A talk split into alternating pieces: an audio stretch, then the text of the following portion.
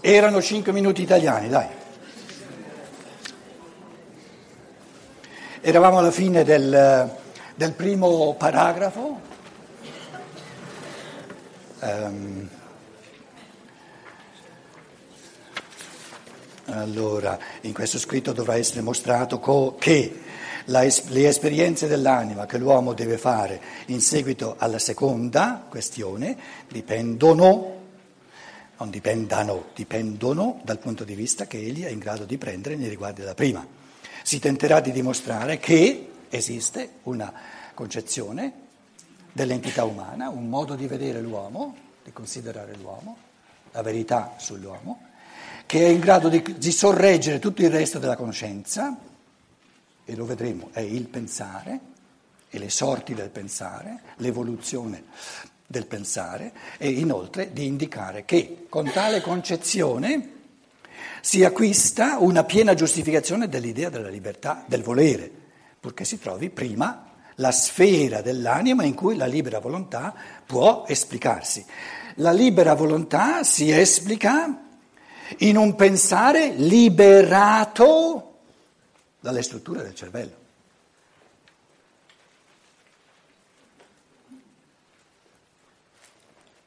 Il problema è che lo scienziato ti dice tu mi parli di un, di un pensare che si è liberato, che, che, che, si svolge indipendentemente dal cervello, ma ti ha dato di, di volta a te il cervello, veramente. Perché rifiutano questa affermazione? In fondo anche perché non possono capire di che si tratta.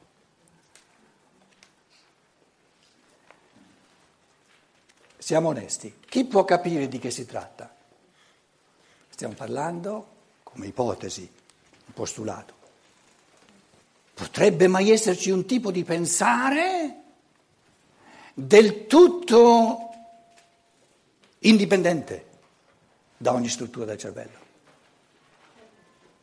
Allora sarebbe un pensare col quale io penso prima di nascere, prima che sorga questo strumento, col quale penso dopo la morte. Il problema, naturalmente il problema di cui stiamo trattando è che la cultura occidentale si è messa un paraocchio enorme, comincia con la nascita, prima l'uomo non c'è, termina con la morte e dopo l'uomo non c'è. Se siamo onesti, no? L'ho sempre detto, ma come? Eh, eh, l'immortalità è un barare, una, una, un fariseismo, una, una stupidaggine proprio l'immortalità dell'anima. Qui c'è la, oppala, c'è la morte, morte, e l'anima bella, immortale. Immortale. Allora, una cosa allucinante. Qui c'è la nascita. Prima della nascita c'è l'uomo? C'è, c'è. No, la scienza ti dice, la scienza ti dice non c'è, perché la scienza ti dice no, no, no, no, eh, senza corpo non c'è l'essere umano. E la religione dà ragione alla scienza perché dice l'anima umana non esiste prima che cominci a formarsi il corpo. Soltanto dopo che papà e mamma si sono accoppiati e c'è una prima struttura, soltanto quando c'è una prima struttura embrionale, il buon Dio ci appiccica un'anima. Io ho sempre detto, non chiedete a me come fa ad appiccicarci un'anima. Sorpassa proprio la mia capacità di, di capire. Ce, la, ce l'appiccica. Quindi l'anima umana non esiste. Eh, più materialistica di così la religione non può mai diventare. Rende, dal, dal, dal, dal lato della nascita, rende lo spirito umano, l'anima umana, cioè, cioè, ciò che non è corporeo, talmente dipendente dal corporeo che prima che sorga una struttura materiale non c'è, non esiste. Ci siamo? Si capisce il discorso? Arrivi alla morte, adesso tutta la struttura del corpo, via. Ah, non fa mica niente, l'anima è immortale. Adesso all'improvviso è del tutto indipendente dal corpo. Prima non poteva esserci senza il corpo, adesso può esserci benissimo senza il corpo.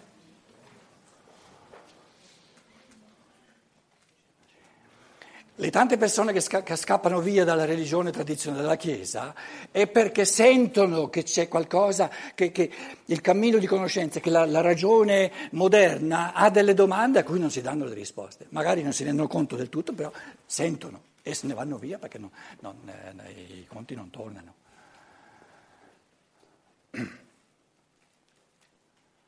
Quindi sia la scienza sia la religione tradizionale dicono in fondo l'anima pensare, lo spirito umano è in tutto e per tutto dipendente dal corpo. Io vi dicevo, è vero, come punto di partenza.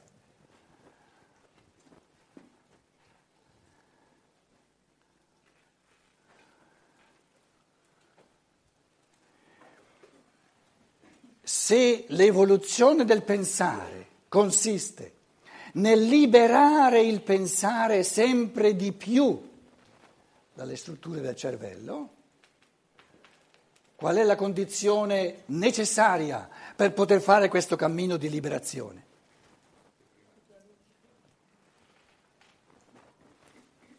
La prigionia di partenza, se no non c'è nulla da liberare.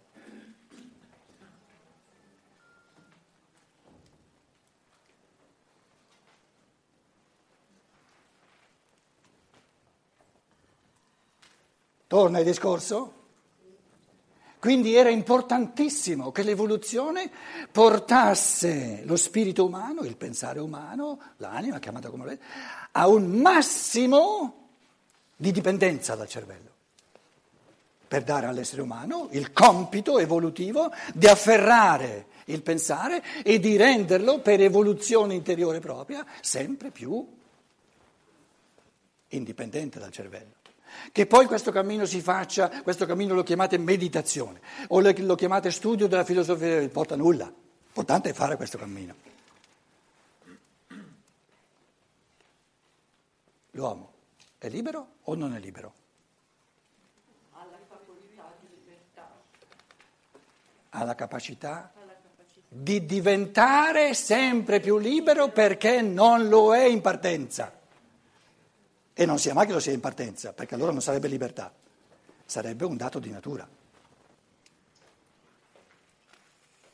Quindi l'affermazione fondamentale è che l'essere umano oggi parte da un massimo di dipendenza del, del, pensare, dal cervello, dalle strutture del cervello, però con la possibilità di liberare il cervello sempre di più. È possibile o non è possibile liberare il cervello?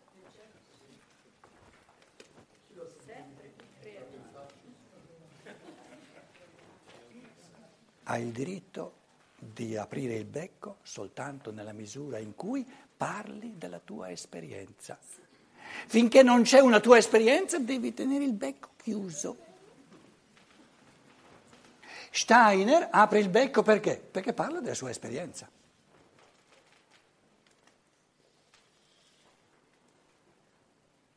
Perché se tu mi vieni a dire sì, questa ipotesi sì, è possibile, come fai a sapere se è possibile se, se, se, se in te non è ancora diventato reale? Lo so, però se abbiamo la facoltà di farlo... No, no, no, no, no, no, no, no, no, no, no, no, no. La facoltà di farlo prima del fare è un'ipotesi che non è ancora stata verificata. La facoltà di liberare è un'ipotesi prima che realmente il pensare si liberi.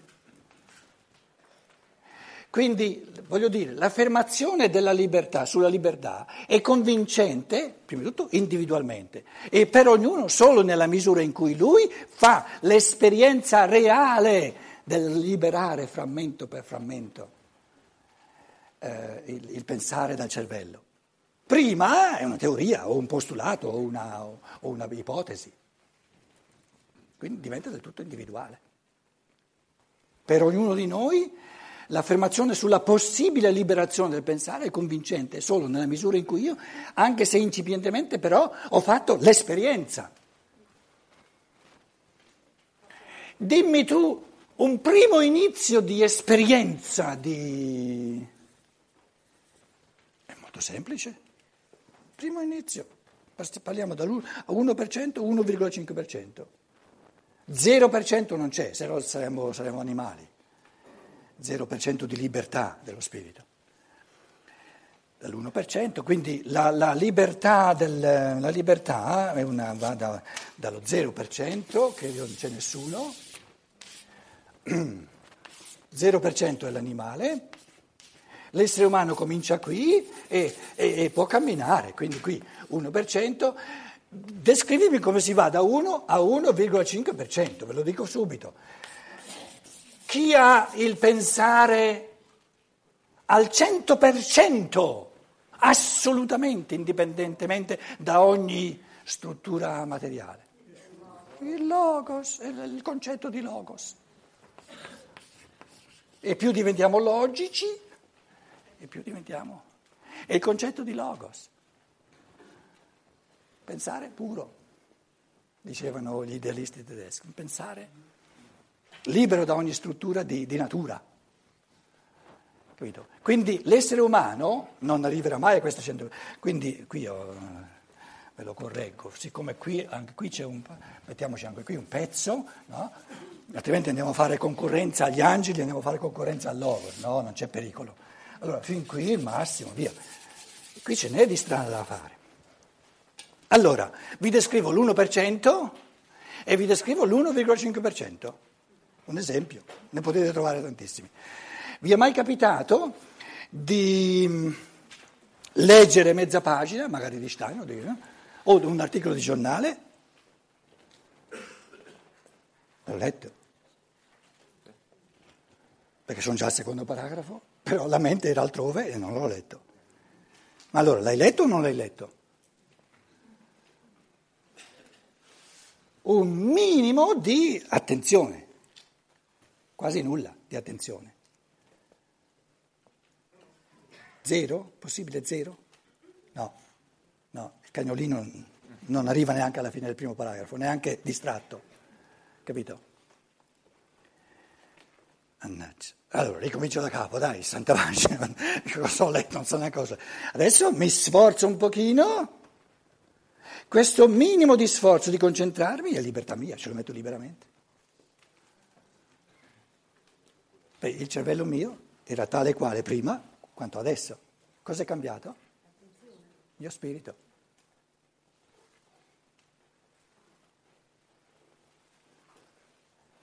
Io non ho detto lasciami girare una, una manopola nel cervello in modo che, che, diventi un po' più, alzare un po' la voce, in modo che adesso mi... No. Quindi il pensare diventa libero nella misura in cui ci metto la mia volontà. Nel mio pensare avviene ciò che voglio io, non ciò che, ciò che vuole il cervello.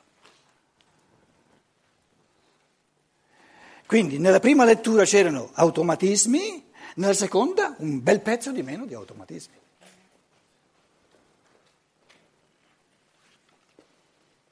Tante persone, sempre più persone, siccome la, la, la vita diventa sempre più balorda, vanno magari a conferenze perché eh, eh, ci sono sempre meno forze, sempre più stress al lavoro, eccetera, si mettono a leggere e non sono più capaci di concentrarsi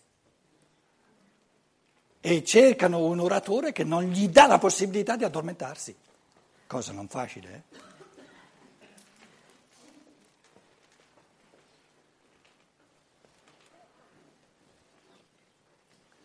Cosa vuol dire questo? Che la concentrazione diminuisce, significa che siamo ancora in questo cammino di diventare quasi del tutto dipendenti dalle strutture del cervello.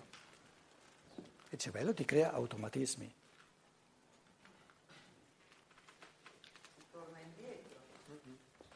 Diciamo che eh, soprattutto, soprattutto le persone di fede non sono ancora al punto infimo.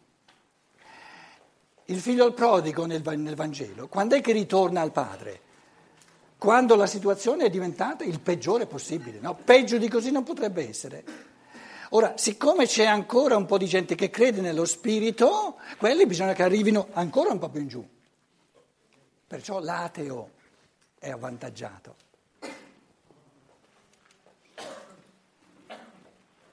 si risale dal punto infimo, non quando si è a metà strada andando giù.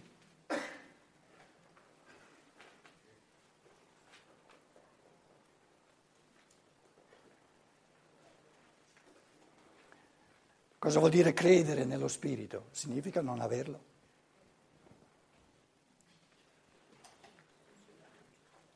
Quindi vantaggiato è colui che non ci crede, perché è più sincero, dice io non ce l'ho, perché ci devo credere.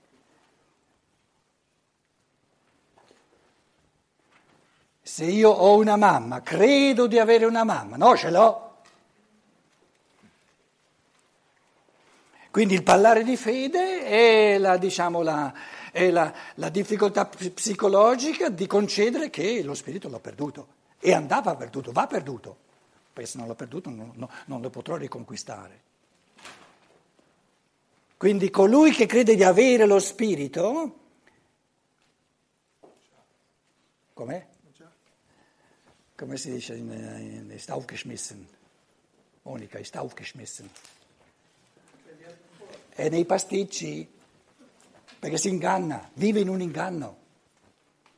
Colui che crede nello Spirito crede di avere lo Spirito ed è un inganno questo. Questo Dio in cui credo non c'è, non è, non è una realtà. E allora afferra lo Spirito lì dove è un'esperienza reale, dove la realtà dello spirito è o nel pensiero come partenza oppure non è spirito. È pure invenzione.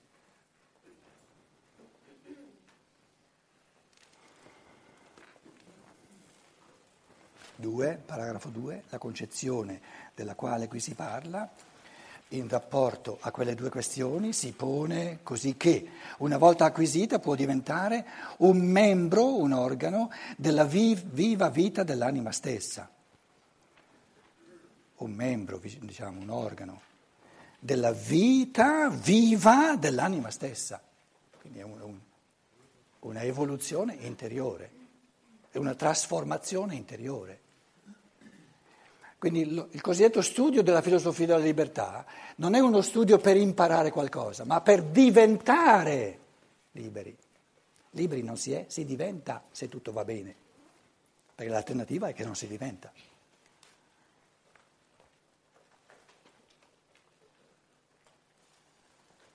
Perché non si è costretti a diventare sempre più liberi. Quindi il senso filosof- dello studio della filosofia della libertà è di diventare, di fare esercizi e lo faremo eh, nella misura in cui eh, non molliamo, e io ho intenzione di non mollare finché la cassa tiene, non, non mollo, eh.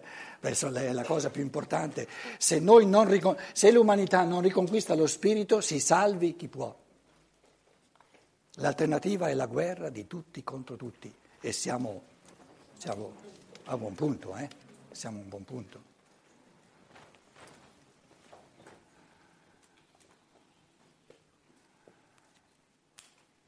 Perché, perché l'America eh, eh, crea guerre da tutte le parti?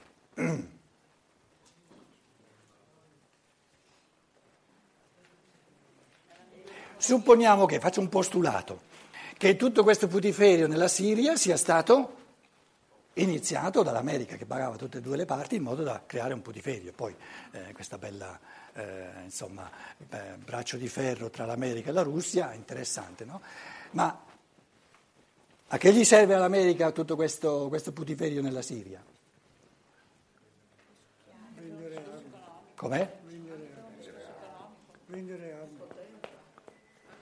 Un vantaggio, uno, eh, ma uno dei, dei quelli principali, dove l'Italia c'entra un po' di meno, è che vogliono costringere tutta l'Europa, soprattutto la Germania, a pigliarsi almeno 100.000, adesso è quasi un milione e mezzo di rifugiati sono 11 milioni che hanno bisogno di aiuto dal di fuori e quasi un milione e mezzo di rifugiati.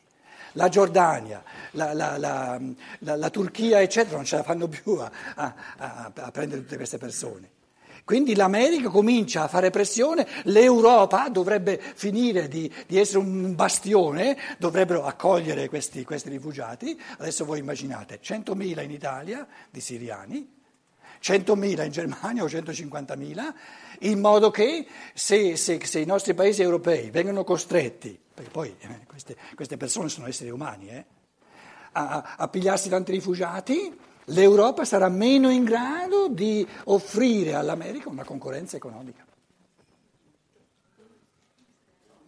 Molto semplice la cosa. Molto semplice, il potere è potere.